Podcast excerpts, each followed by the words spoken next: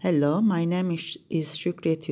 I'm associate professor at Yeditepe University at International Finance Department. I will briefly present the course AFN 345 named Financial Management.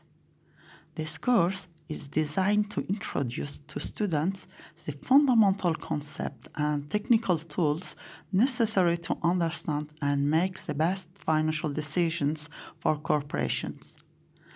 First, financial statements and cash flow, as well as financial planning, will be taught. Next, after seeing time value of money, discounted cash flow valuations, interest rate, and bond valuation, as well as stock valuation, will be considered. Finally, capital budgeting and investment decisions in an uncertain world will be taught.